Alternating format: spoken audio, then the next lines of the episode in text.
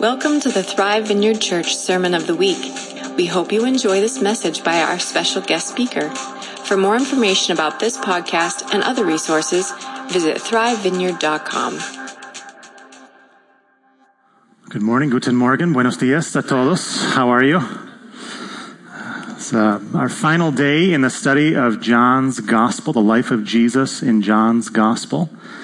And um, there's um, 18 through 21, from the arrest until the resurrection. There's 129 verses. I hope your chairs are comfortable today. We're not going to read them all. We're going to dance through them and, and find the beautiful things in there. Um, so yeah, as, as, as um, Mary said, it's my, uh, kind of second to last day as the summer interim pastor guy, and I really much, I really enjoyed that a lot. I've loved it. I loved um, I loved going to the hospital. I've loved um, talking to people. I loved, um, it's just been so fun. So I think I should probably do this as my career. Um, you're supposed to do what you love, right? Do what you love.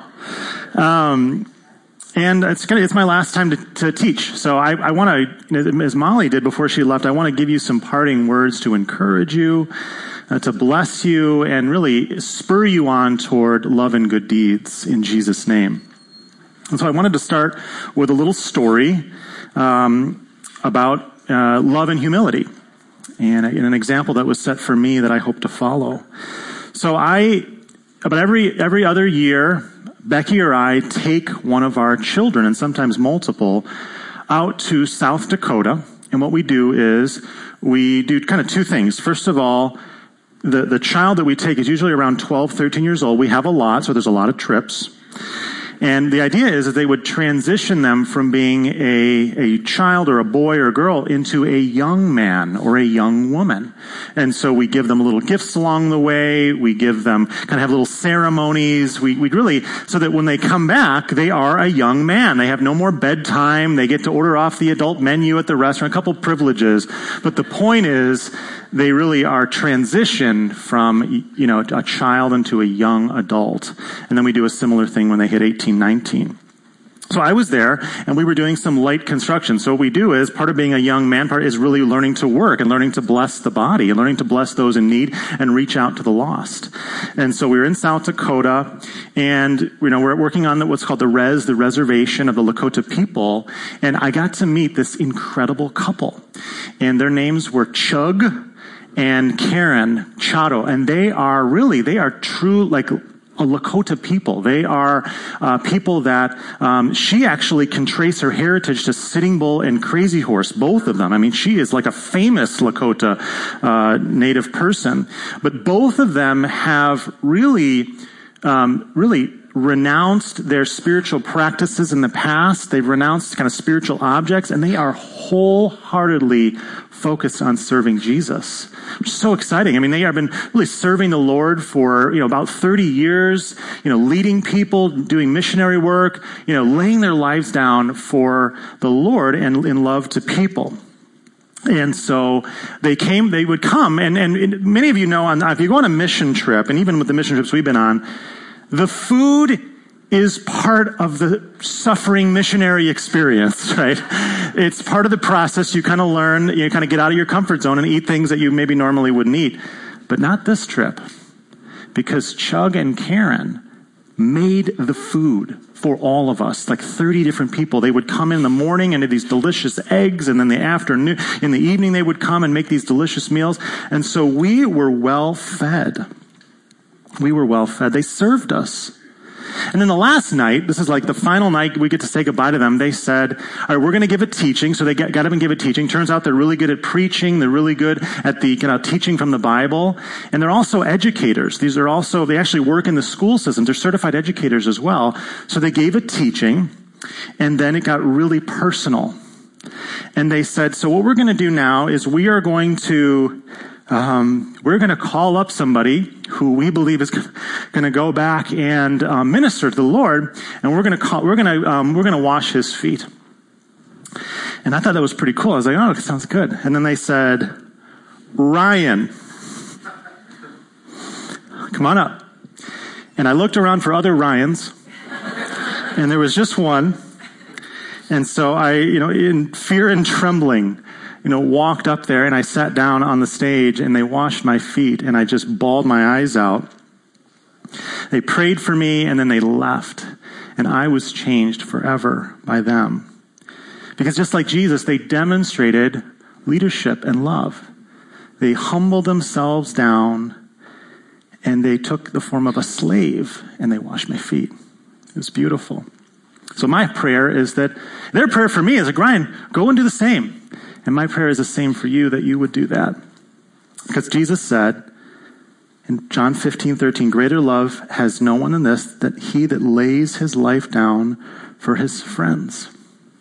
So today we're going to read and, and look in the Gospel of John from the arrest to the resurrection, how Jesus actually laid down his life for us, his friends, his beloved, and how he demonstrated the greatest love possible. So last week, wonderful Wayne shared about Jesus' prayer in the Garden of Gethsemane. He's praying for uh, unity in the body.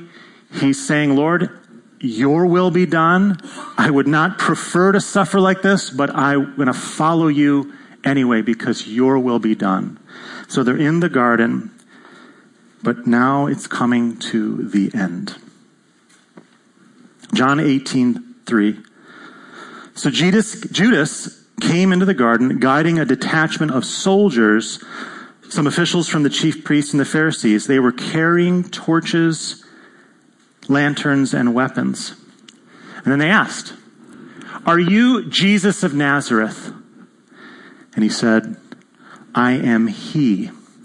And when he said that, they literally drew back and fell down to the ground. Because there is power when Jesus speaks, and there is power in his own identity, so much that they couldn't stand. And then Jesus compassionately asks for something. He says in John 18 8, Okay, I told you that I am He, so if you seek me, let these men go. I mean, even as he's about to be arrested, he's thinking about others. And so the chief priests weren't after his disciples. They wanted the big boss. They wanted him. But Peter wasn't about to be let go, was he? He grabs a sword and he cuts off one of the people's ear, one of the high priest servant's ears. He cuts it off. But Jesus is like, this is not happening. Jesus, hang on. Peter, John 18, 11b, put your sword in its sheath Shall I not drink from the cup the Father has given me? And then, in an act of otherworldly compassion, he picks up the ear. He puts it to the, the priest's servant and he heals him. This is someone that's coming to arrest him, torture him, and kill him, and he heals his ear. Then the disciples scatter, except Peter. Peter kind of goes away, but he starts to follow the detachment, who's Judas and the, and the priests and the soldiers with. Peter is, is kind of following from a distance. And he returns to the city, but when he gets there, Jesus is being held, and people start to question Peter about his allegiance to Jesus. And in fear of those consequences, he denies Jesus three times. Now, Jesus is questioned by the high priest, Caiaphas, and then by Pilate. But he doesn't resist. He does not fight in his answers. He, he, he, he's attacked, but his answers are otherworldly. Watch this. So, this is one of the questions that's asked of him. Don't you realize that I have the power to free you or crucify you? Jesus responds, You would have no power over me if it were not given to you from above. What is it have you, that you have done? He's asked. His answer, my kingdom is not of this world. And then he's asked, so you are a king then?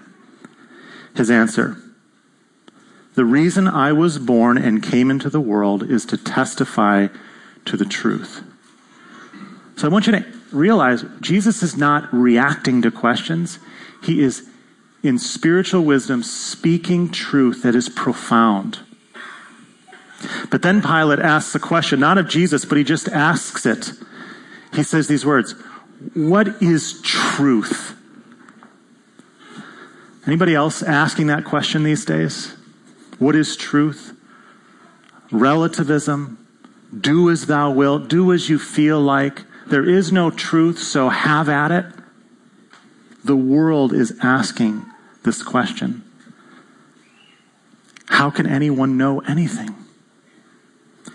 In Romans 10:14 it says how then can they call on the one they have believed in and how can they believe in the one whom they have not heard how can they hear without someone preaching to them we are called to preach the word of God the Bible that's how we know what's true the God of the Bible is the one we worship today and Jesus is the God of the Bible his only son Pilate didn't realize it, but the truth was standing right in front of him. He said, What is truth? He should have asked, Who is truth? For Jesus said, I am the way, the truth, and the life. So now, at this point, Pilate is there, and he decides, he kind of gets a sense of something bigger's going on here. His wife had a dream about this, and he actually decides, I do not want to crucify this guy. I'm, I, there's, there's something about this guy. I, this is, this would be wrong to do this.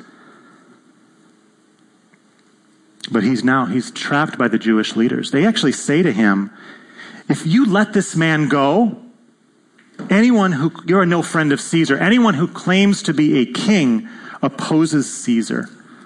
So Pilate is, is in a corner now, and he acts and he relents and he orders Jesus to be crucified. I want talking about crucifixion for a second.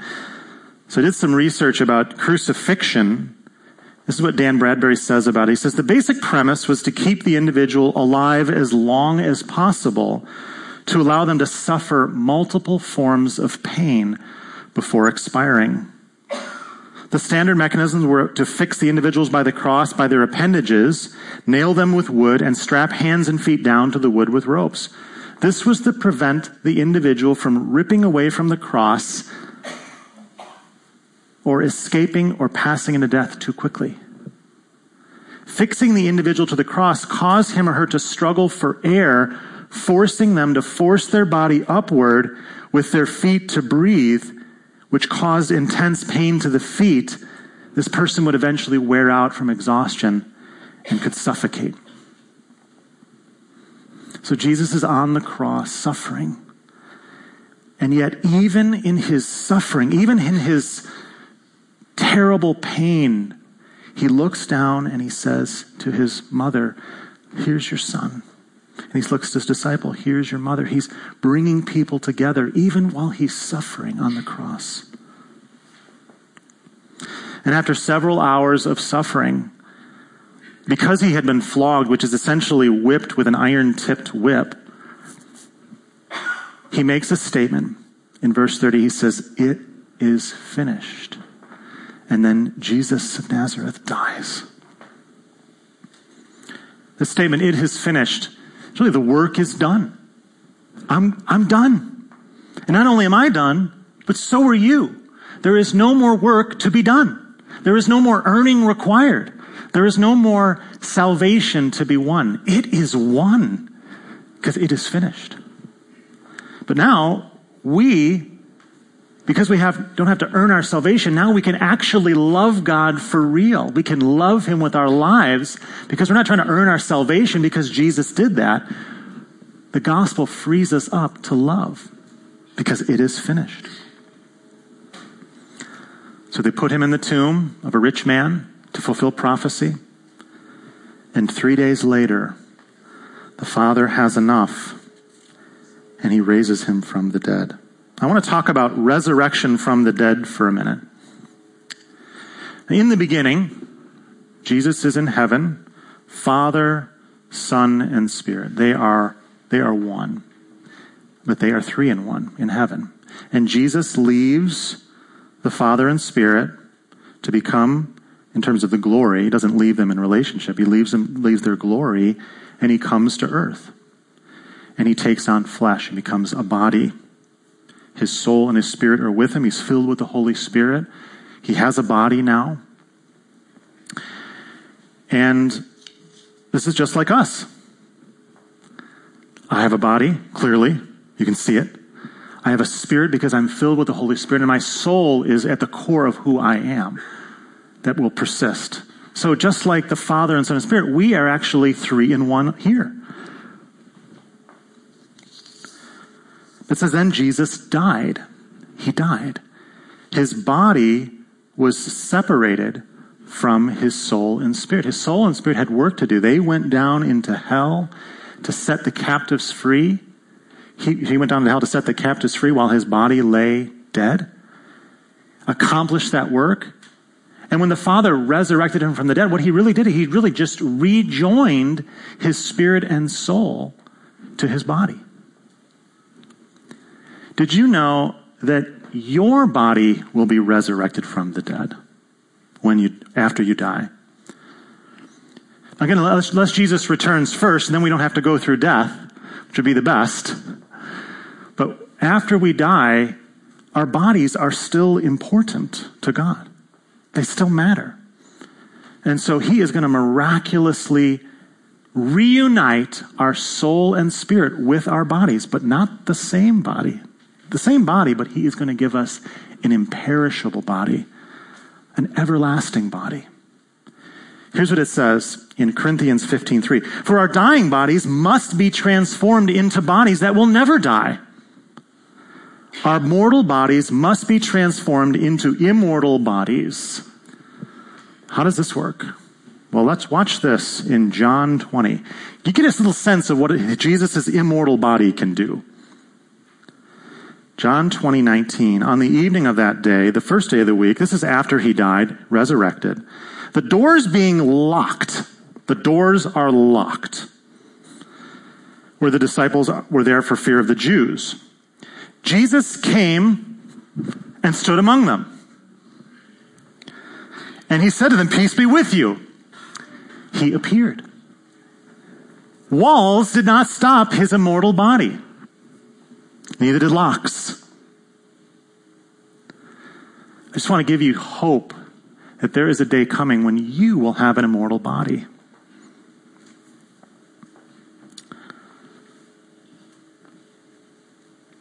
Not only that, I, one thing I wanted to say that my, one of my favorite parts is when with this immortal body, Jesus eats. He eats bread and fish. So the eating and the feasting will continue after, after we are resurrected. Yet even after all this, even after all this, the disciples return to their fisherman lives. But then Jesus appears to them and he performs his last miracle in this, in this, in the book of John. And he reinstates Peter after his three denials. He reinstates him as the head of his church. That's what he says in John 21, 17. Simon, do you love me? Now, this is the third time he said it. And Peter was hurt because this was the third time he asked him, Do you love me? He said, Lord, you know all things. You know that I love you. And Jesus said, Feed my sheep. And then Jesus said, Very truly, I tell you, when you were younger, you dressed yourself and you went where you wanted. But when you're old, you stretch out your hands, and someone will dress you and lead you where you do not want to go. And then Jesus said to him, Follow me. This is what he is saying to us today. Follow me. So later, after this, he ascends into heaven before his disciples. They see him go, and later the Holy Spirit is poured out at Pentecost, and these disciples, these raggedy bunch of fishermen and tax collectors, they change the world. They change the whole world and they watched his example and they changed the world. Did you know, I did some research. There are 2.4 billion people that claim to be Christian in the world. There were 12 Now there are 2.4 billion and growing. It's the biggest faith movement that's ever happened. It's possible. What can we take from all this? So, we've read through the arrest. We know the arrest. We know how Jesus acted. We, we know he, how he died. We know what he said. We know how he acted when he was suffering. We know that he, what he did, he descended into hell and was resurrected and came back and charged his disciples. So, what can we take from this story for us? First of all, for me, Jesus did not react to accusations and, and questions. He didn't react and, and wasn't thrown off. He spoke with spiritual wisdom. He was filled with the Holy Spirit and able to respond to accusations and, and tough questions with truth. Will I do the same? Will you do the same? Next, that Jesus wasn't forced. He willingly laid down his life. He could have spoke to those soldiers and just killed them all. He didn't, he, he allowed this to happen. He willingly laid down his life. Am I willing to do this? And lastly, Jesus was compassion, compassionate while he was being arrested. He was compassionate while he was suffering. And he was even gentle after he was resurrected. Peace be with you, he said. He didn't say, What are you doing in here? He said, Peace be with you. Jesus is compassionate throughout the most difficult days of his life. Will I be? Will you be? So help, to help answer this question, I want to tell you about a tightrope walker. I know it follows. A tightrope walker. Tightrope walker's name is Charles Blondin, and this guy could get on a rope and he could walk a long, long time. And one time he was able to actually walk across the Niagara. Anybody been to Niagara Falls? It's awesome. It's terrifying, but it's awesome. You can see Canada. There's, there's the American Falls on your right, and there's the Horseshoe Falls on your left. And it is an incredible scape, landscape. And, and Charles had them string a line across to Canada, and he walked from one side to the other, and he gets on the other side, and he says everybody, Do you believe I can do that? We believe, we believe. Everybody shouted, we believe you can do this. He said, do you believe I can go back across? We believe. Oh yeah, we believe. Do you believe that I can take somebody on my shoulders and walk across? Okay, we believe, we believe. Who's going to get on my back?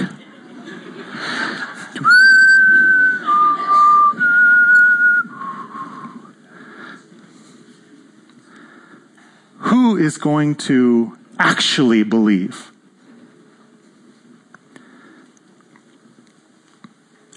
Harry Colcord stepped forward. I believe, he said. And he got on his back and he allowed Charles to take him across the tightrope on his back. So you should know, Harry was not a, um, a random citizen. He was Charles's manager. But he had seen Charles do amazing things. He had seen him walk back and forth many times. And so he trusted Charles with his life. So he got on his back and he actually believed. Jesus said in John 6:29, "This is the work of God that you believe in the one whom he sent." It's more than just thinking, I believe. It's more than just saying, I believe. It's manifesting that belief in obedience. That's the proof that we actually believe. Do you believe in Jesus? Do you believe in what he did on the cross for you? Do you believe that he is the Son of God? Would you get on his shoulders? Would you let him carry you across the divide? Would you put your life in his hands? Have you seen enough of what he can do? Have you come to trust in him the way the manager trusted Charles? Are you willing to follow his example and lay down your life for your friends? I want to close with one final story about some Chinese pastors. And they asked the question. So, you know, we read today, they asked these pastors, what was the greatest thing that Jesus ever did? What was the most amazing thing he ever did? Was it the feeding of the 5,000? We read about that this summer. Was it the healing of the woman who was bleeding for 12 years? Was it the, the raising of the dead of, the, of Jairus' daughter? Was it the healing of the man born blind? Was it speaking to the storm, quieting the storm, walking on water? Or was it his own resurrection? And the Chinese pastors thought this through. And they kind of they came back and they talked amongst themselves. And this is these are underground pastors living in a, a communist um, society that doesn't promote this. They came back and they said, okay, we've got it. Ready? This is in John 13, 3. Jesus knew that the Father had put all things under his power and that he had come from God and was returning to God. So he got up from the meal. he took off his outer clothing and he wrapped a towel around his waist. And after that, he poured water into a basin. And he began to wash his disciples' feet, he drying them with the towel that was wrapped around them. He came to Simon Peter. Peter said to him, Lord, are you going to wash my feet? And Jesus said, You don't realize what I am doing now, but later you will understand. See, the Chinese pastors thought this was Jesus' greatest act because it, to them it's the, uh, the greatest act of humility. He took the form of a slave he got on his hands and knees. This is what they would have the slaves do. They would have the slaves come and they would have a guest come in and go, slave, go wash their feet. And the slave would go wash the people's feet as an act of welcoming in their house. Jesus was not only acting humbly, but he was training his disciples for service. He was showing them how to lead and how to train others. Just like Chug and Karen did for me just like Adrian talked about today. Just like we're going to do this morning. So, Roy and uh, Julie, would you come forward, please?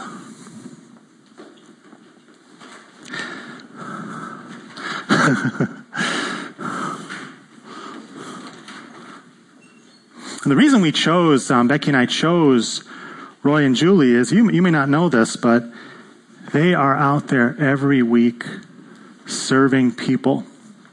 They are out there with Joy Drop. They're out there with hospitality. They're out there with the tech team. They are humbly serving in the background. That's why you didn't see them up here, because they're serving down there, and they're serving back there, and they're serving on Wednesday. And so um, I'll invite Sarah up to um, to do some song, but we do this. But um, we want to honor them today. I'll do I'll do I'll do uh, Roy's feet. Um, we want to honor them today. I, one of the reasons, other reasons I, I chose Roy because he always wears sandals. and so, would you just um, would you just kind of ponder during this time, you know, the things really the things that Jesus did, uh, how he gave up his life, and specifically how he humbled himself to serve. Because it's our desire that you do this too.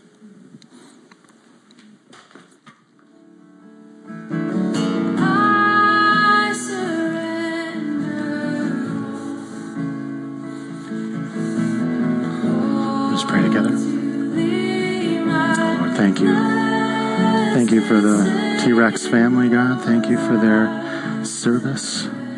Thank you for um, how they have humbly served before you, Lord, just like you did. They've, they've washed our feet. They've washed the children of Rangrove's feet. They've washed the people there.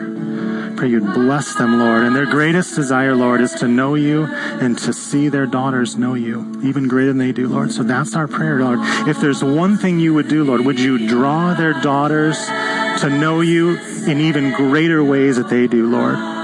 This is what this is our ask, Lord, for these girls right now in Jesus' name. So we're going to take some time to reflect on what was covered today. You know, what, what about the final part touched you today? Was it the call to believe in Jesus? Really believe? Was it the call to lay down your life for your friends? Was it the call to humble yourself and serve others? Did that touch you? How is God speaking to you today? How does He want you to respond to Him? Let's take some time. Sarah's going to sing a chorus. We're going to allow the Holy Spirit to move in our hearts and be open to His voice this morning. Lord, we worship you. We praise you. We thank you, God, for what you did on the cross, what you did while you were on the cross, what you did when you were arrested, and what you did and what you continue to do in your resurrected body. Lord, help us to be, have the courage to believe and get on your back. Have you take us across the divide, Lord. Help us to have the courage to say, I believe. Choose me. Send me, Lord. Lord, help us to have the humility to get down on our hands and knees and love others the way you did. To lay down our lives for our friends. By your Spirit, we can do this, Lord. So we thank you, God, for what you will do in us and through us. In Jesus' name.